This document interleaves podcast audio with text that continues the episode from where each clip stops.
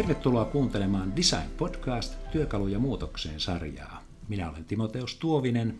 Ja minä Anna Valtonen. Sarjamme avausjaksossa puhuimme muotoilusta loppukäyttäjän näkökulmasta ja tässä jaksossa käsittelemme palvelumuotoilua.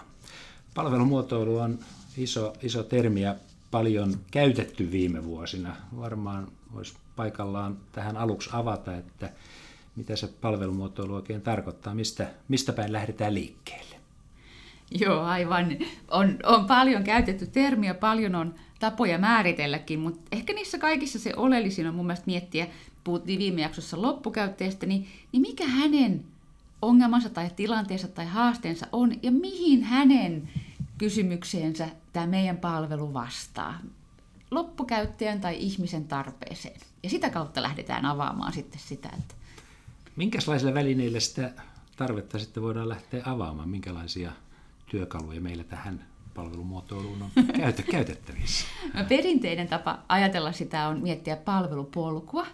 Eli se, että mietitään, jos me lähdetään sieltä ihmisestä, niin sanotaan vaikka, että ihmisellä on nälkä, niin silloin voidaan pohtia sitä ensimmäistä askelta, että okei, että jos sillä ihmisellä on, on nälkä, niin hän ehkä ryhtyy miettimään sitä, että no pitäisikö mun joko käydä kaupassa tai mennä ravintolaan tai mitä muita vaihtoehtoja mulla on, ennen kuin edes ryhdyn siihen syömiseen.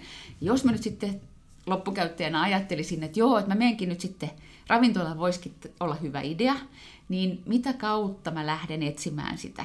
Eli katsonko verkosta, onko mulla joku appi, että me tuohon ravintolaan syömään, onko mun naapuri kertonut, että viime viikolla mä kävin tuolla, se oli aivan erinomainen, tai onko mä just itse käynyt kävelyllä ja nähnyt tosi kiinnostavan fyysisen ravintolatilan ja ajatellut, että tonne mun täytyy joku päivä mennä, tai mitä muita keinoja mulla on ikään kuin ymmärtää, että mitä, mitkä mun vaihtoehdot olisi.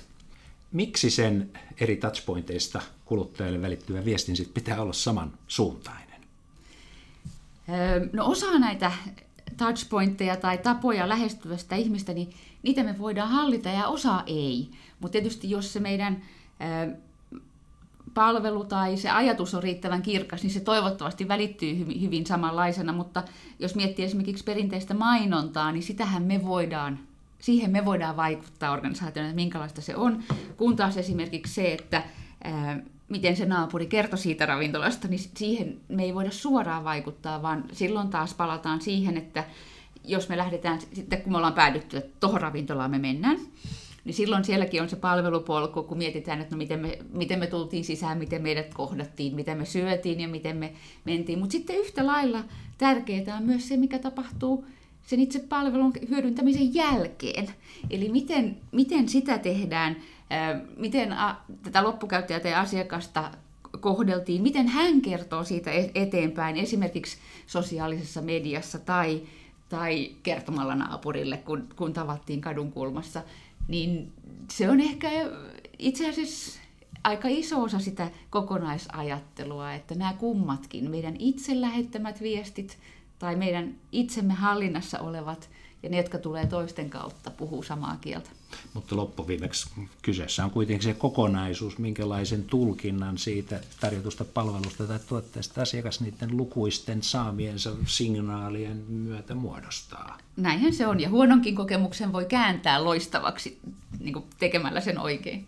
Onko tässä tähän palvelun kehittämiseen, kun sitä vaiheistetaan, jos ajatellaan, että siellä on kuluttajalla valtava määrä vaihtoehtoja, joista hän sitten tekee sen valintansa, sitten hän käyttää sitä palvelua tai tuotetta, ja sitten siellä on vielä tämä, tämä jälkihoito, niin onko tässä näiden palvelun kehittämisen eri vaiheistuksessa eroja tai yhtäläisyyksiä, tai miten se, miten se prosessi niin muotoilun näkökulmasta etenee? Toi oli iso kysymys.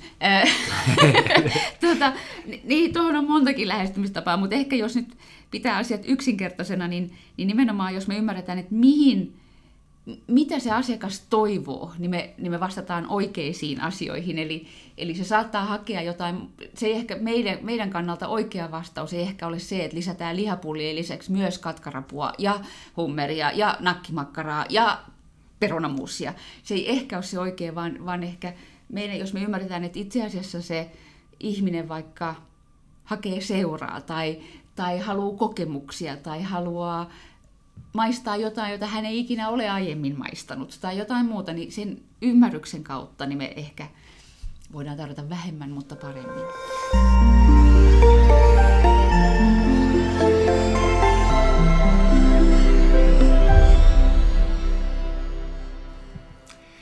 Onko niin, että tämä palvelumuotoilu keskittyy nimenomaan kuluttajaliiketoimintaan, että koskeeko tämä ollenkaan business to business tyyppistä toimintaa? Mitä suurimmassa määrin. Vaikka me kuinka toimittaisiin business to business, niin ihmisiä mekin ollaan ja ihmiset sielläkin tekee päätöksiä. Tästä esimerkki omasta historiasta, kauan sitten me tehtiin Nokian aikoina Nokia Internet Communications tehtiin isoja järjestelmiä, räkkejä, jotka mä sain, muistan saaneeni vastaukset niin, mutta eihän me tuohon muotoilua tarvita, kun toi on business to businessta. Ja hyvin samoilla menetelmillä kysyttiin siis, että kuka niitä ostopäätöksiä tekee, mikä heille olisi relevanttia, ja, ja muotoiltiin se kokonaispolku niin, että se, se huoku niitä asioita, jotka oli tärkeitä, eli siinä tapauksessa laatu ja luotettavuus ja muuta. Ja itse asiassa hyvin pienillä kuluilla, niin, niin sen kokonaisratkaisun myyntihinnassa oli aika oleellinen ero. Et kyllä ne sielläkin ne ihmiset on ne, jotka tekee vaikka kuinka rationaalisia päätöksiä. Mutta. Okei, eli siis kysymyksessä on paljon enemmän kuin pelkästään verkossa tapahtuvan palvelun suunnittelu. Olisiko sulla antaa jotain esimerkkiä palvelusta, jossa palvelumuotoilu olisi onnistunut ja toteutunut niin, että se palvelee loppukäyttäjää. Joo, tämä, tämä ajatus siitä, että se, se on vaan se, mitä näkyy esimerkiksi verkossa, se on, se on aika, aika tyypillinen ja mun mielestä hyvä esimerkki, jota voidaan tarkastella on vaikka veroilmoituksen täyttö. Eli miettii suomalaista verolaitosta, niin kyllä tällä hetkellä se on suunniteltu todella hyvin se, että miten täytän veroilmoitustani netissä.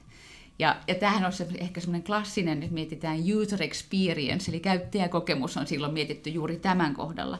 Mutta kun me puhutaan palvelumuotoilusta, niin silloin se on paljon isompi asia, eli ei vain sen yhden veroilmoituksen täyttö, vaan, vaan se, että mietitään, että no mitä se ihminen pohtii silloin, kun se täyttää sitä veroilmoitusta, mitä tietoa, mitä informaatiota se tarvii, tai osaakseen tehdä sen parhaiten, mitä juttuja sen itse asiassa ei tarvitse tehdä ollenkaan, koska me saadaan se jostain jo valmiiksi ja, ja niin edelleen. Et mietitään sitä kokonaisuutta eikä vaan sitä verkossa tapahtuvaa osuutta. Joo, tuo hyvä esimerkki. Verottajan palvelut on todellakin muuttuneet vuosien saatossa enemmän palveluksi. Että hieno, hienoa, että julkisella puolella tämän tyyppisiä ja tässä pitää, toimivia esimerkkejä on. Ja tässä pitää ehkä myös kiittää suomalaista verotoimistoa nimenomaan. Itse aika monen maan veroilmoituksia täyttäneenä, niin, niin kyllä niitä edelleenkin on myös paljon sellaisia palveluja, joissa se ei ole lähtenyt siitä ihmisestä ja loppukäyttäjästä, vaan nimenomaan siitä virastosta ja virastosta ja lippulappusten ja liitteiden täyttämisestä. Siitä on päästy aika pitkälle. Hyvä. Tässä oli toinen Design Podcast, työkalu ja muutokseen sarjamme jakso. Seuraavalla kerralla puhumme muotoilusta muutoksen työvälineenä. Kiitos tällä erää ja tervetuloa mukaan kuuntelemaan sarjamme seuraavakin jakso. Pysyhän kuulolla.